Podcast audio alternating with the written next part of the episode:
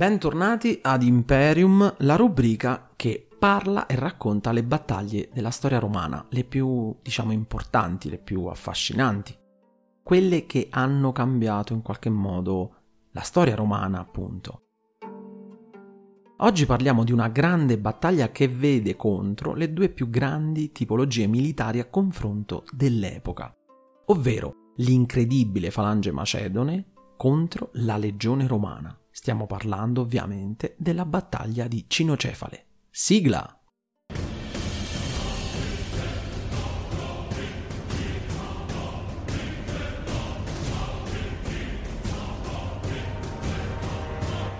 Prima di parlare della battaglia, però, come sempre, facciamo un riassunto della sulla situazione in quel periodo storico per capire meglio come sono andate le cose e perché ci fu questo scontro così importante per la storia romana.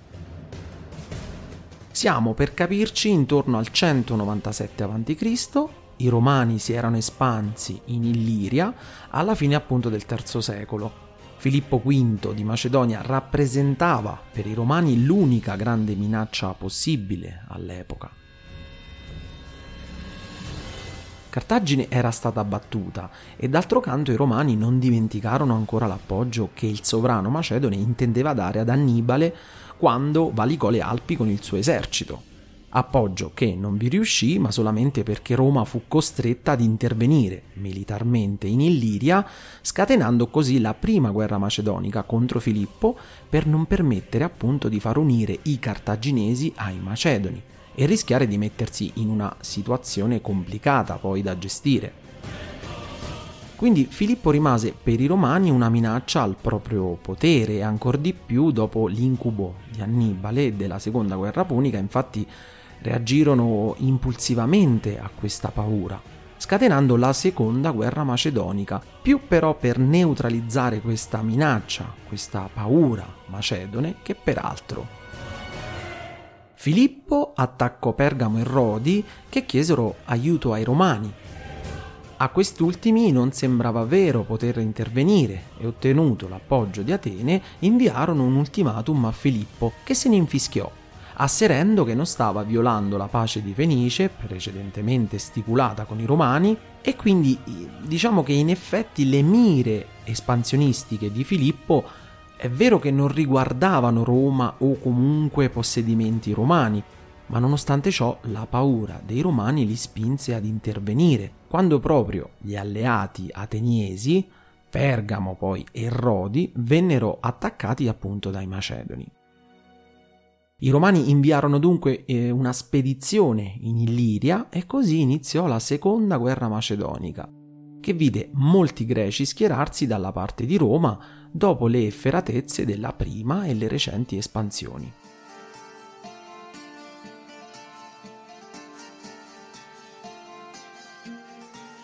Dopo due anni di scontri di piccole dimensioni e senza un vero vincitore a Cinocefale si incontrarono i due eserciti, con a capo Filippo V da una parte e dal giovane e promettente Tito Quinzio Flaminino dall'altra. Ma non è solo uno scontro tra Roma e la Macedonia, tra Filippo V e Flaminino, ma qui si scontrarono i due eserciti più forti in assoluto dell'epoca, ovvero la falange contro la legione. Nel Mediterraneo, dai tempi della battaglia di Maratona nel 490, la falange prima oplitica e poi, dopo l'introduzione macedone della picca di picchieri, era considerata la più potente formazione militare e si credeva fosse invincibile. La falange per ben tre secoli, pensate, era stata il fondamento degli eserciti occidentali dell'epoca.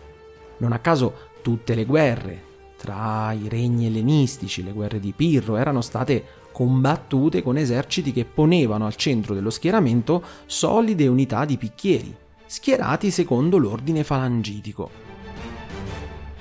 L'avvento di Roma sul teatro politico e militare del Mediterraneo orientale decretò un cambiamento radicale.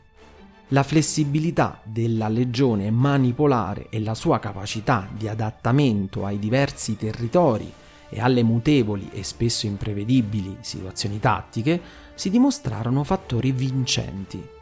Di fronte alla leggerezza dello schieramento manipolare, la falange evidenziò tutti i suoi limiti, che erano rimasti ben nascosti in uno stile di combattimento uniformato e sostanzialmente identico. Senza una cavalleria che proteggesse i fianchi, la forza frontale della fanteria macedone era quasi nulla di fronte alla legione romana, che era assai più manovrabile, già l'abbiamo visto, e capace di aggirare il nemico anche solo attraverso i suoi manipoli, per diciamo scoperta o invenzione, chiamiamola così, di Scipione, ai campi magni. Per di più dobbiamo anche citare il fatto che con l'utilizzo del pilum, il famoso giavellotto romano che veniva scagliato dai legionari poco prima dell'impatto frontale in battaglia, faceva sì che la linea della falange perdeva subito un grande numero di uomini, che doveva per di più subito appunto cercare di rimpiazzare gli uomini persi della prima linea e tutto ciò creava uno scompiglio incredibile. La battaglia delle Cinocefale, che pose fine alla seconda guerra macedonica, segnando l'inizio dell'egemonia romana sulla Grecia, fu appunto la dimostrazione evidente di questa superiorità. È anche interessante notare che sia la falange sia la legione erano sostanzialmente espressione di un modo di intendere la guerra molto simile. Infatti in entrambi i casi si trattava comunque di eserciti formati da cittadini che percepivano il portare le armi come qualcosa di intimamente connesso all'esercizio dei diritti politici e del senso di appartenenza ad un credo statale. Però adesso vediamo come si svolse la battaglia. Flaminino disponeva di quattro legioni, due alleati e due romane per un totale di circa 22.000 uomini, oltre a 4.000 fanti pesanti e 2.000 peltasti della Lega Etolica. La fanteria leggera contava 1200 fanti più 800 mercenari da Creta.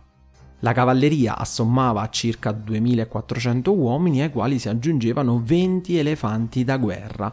Quindi anche qui vediamo i romani aver preso la tattica, diciamo, che gli era stata data da nemici come Pirro, come Annibale, e utilizzare gli elefanti anche a loro vantaggio, al loro scopo.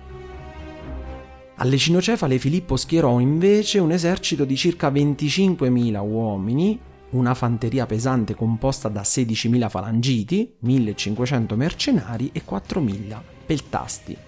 La fanteria leggera contava circa 2.000 fanti. I cavalieri erano solo 2.000 tra Macedoni e Tessali. La battaglia iniziò con uno scontro avvenuto sulla cresta delle colline che dividevano in pratica i due accampamenti nemici, due reparti di fanteria leggera dei due eserciti mandati in nava scoperta per perlustrare il rispettivo nemico, mentre il grosso delle truppe era ancora in marcia e stava convergendo verso il campo di battaglia. Dopo un piccolo scontro favorevole alle truppe macedoni, Flaminino mandò i primi rinforzi e questo fece sì che indietreggiarono i fanti leggeri macedoni. A questo punto Filippo, che aveva diviso in due unità distinte la propria falange, fece schierare la prima unità di fanteria pesante sulla sua destra, per lasciare così lo spazio a sinistra per la seconda unità. Mentre la sinistra macedone stava ancora arrivando sul campo, Filippo attaccò con la parte destra, riuscendo a far arretrare le due legioni di Flamminino che si erano schierate da quella parte ma Flaminino, che nel frattempo aveva già schierato le altre due legioni e gli elefanti di fronte alla sinistra macedone, attaccò da quel lato la falange, ancora una volta in difficoltà per il passaggio dalla formazione di marcia a quella di battaglia. Questa non resse all'urto e si mise in rotta. A questo punto il giovane generale romano fu in grado di aiutare il proprio fianco sinistro, dove le due legioni, una romana e una di alleati italici, erano ancora sotto la pressione della falange macedone. Con una conversione a sinistra i romani mandarono 20 manipoli ad attaccare la destra della falange, che a quel punto era sotto il comando dello stesso Filippo, e colpita sul fianco ben presto ne scompaginarono la formazione. Persa quindi la coesione, una falange era, lo sappiamo, una facile preda per la fanteria romana e in pratica ai Macedoni non rimaneva nulla che abbandonare il campo. Nel massacro che seguì la fine della battaglia, i falangiti macedoni, vistisi circondati, alzarono le picche in segno di resa, ma i romani non capirono il gesto e continuarono la carneficina. Alle cinocefale le perdite macedoni alla fine della battaglia contarono 8.000 morti e 5.000 prigionieri, mentre l'esercito romano aveva perso solo, sembrerebbe, 1.000 uomini. Quali furono le conseguenze di questa sconfitta macedone? Con la sconfitta delle cinocefale Filippo V fu obbligato a cedere a Roma il controllo della politica greca. Roma aveva dimostrato non solo di essere in grado di allestire una campagna vittoriosa proprio nel cuore del mondo ellenistico, ma anche di essere capace ad inserirsi come regolatrice nelle complesse diatribe che da sempre scuotevano il mondo ellenico. Inoltre Roma costrinse Filippo a disarmare la flotta, fornire ostaggi al Senato e a pagare una grossa indennità di guerra. Dopo la battaglia delle Cinocefale, la Macedonia, anche se formalmente risultava essere alleata di Roma, diventava in realtà uno stato periferico della Repubblica Romana.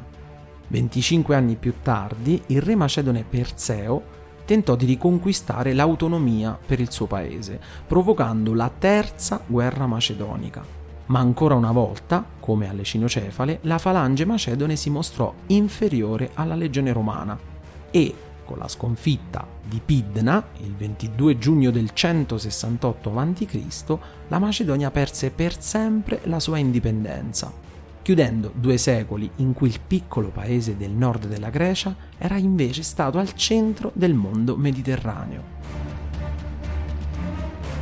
Io vi ringrazio per l'ascolto e al prossimo episodio.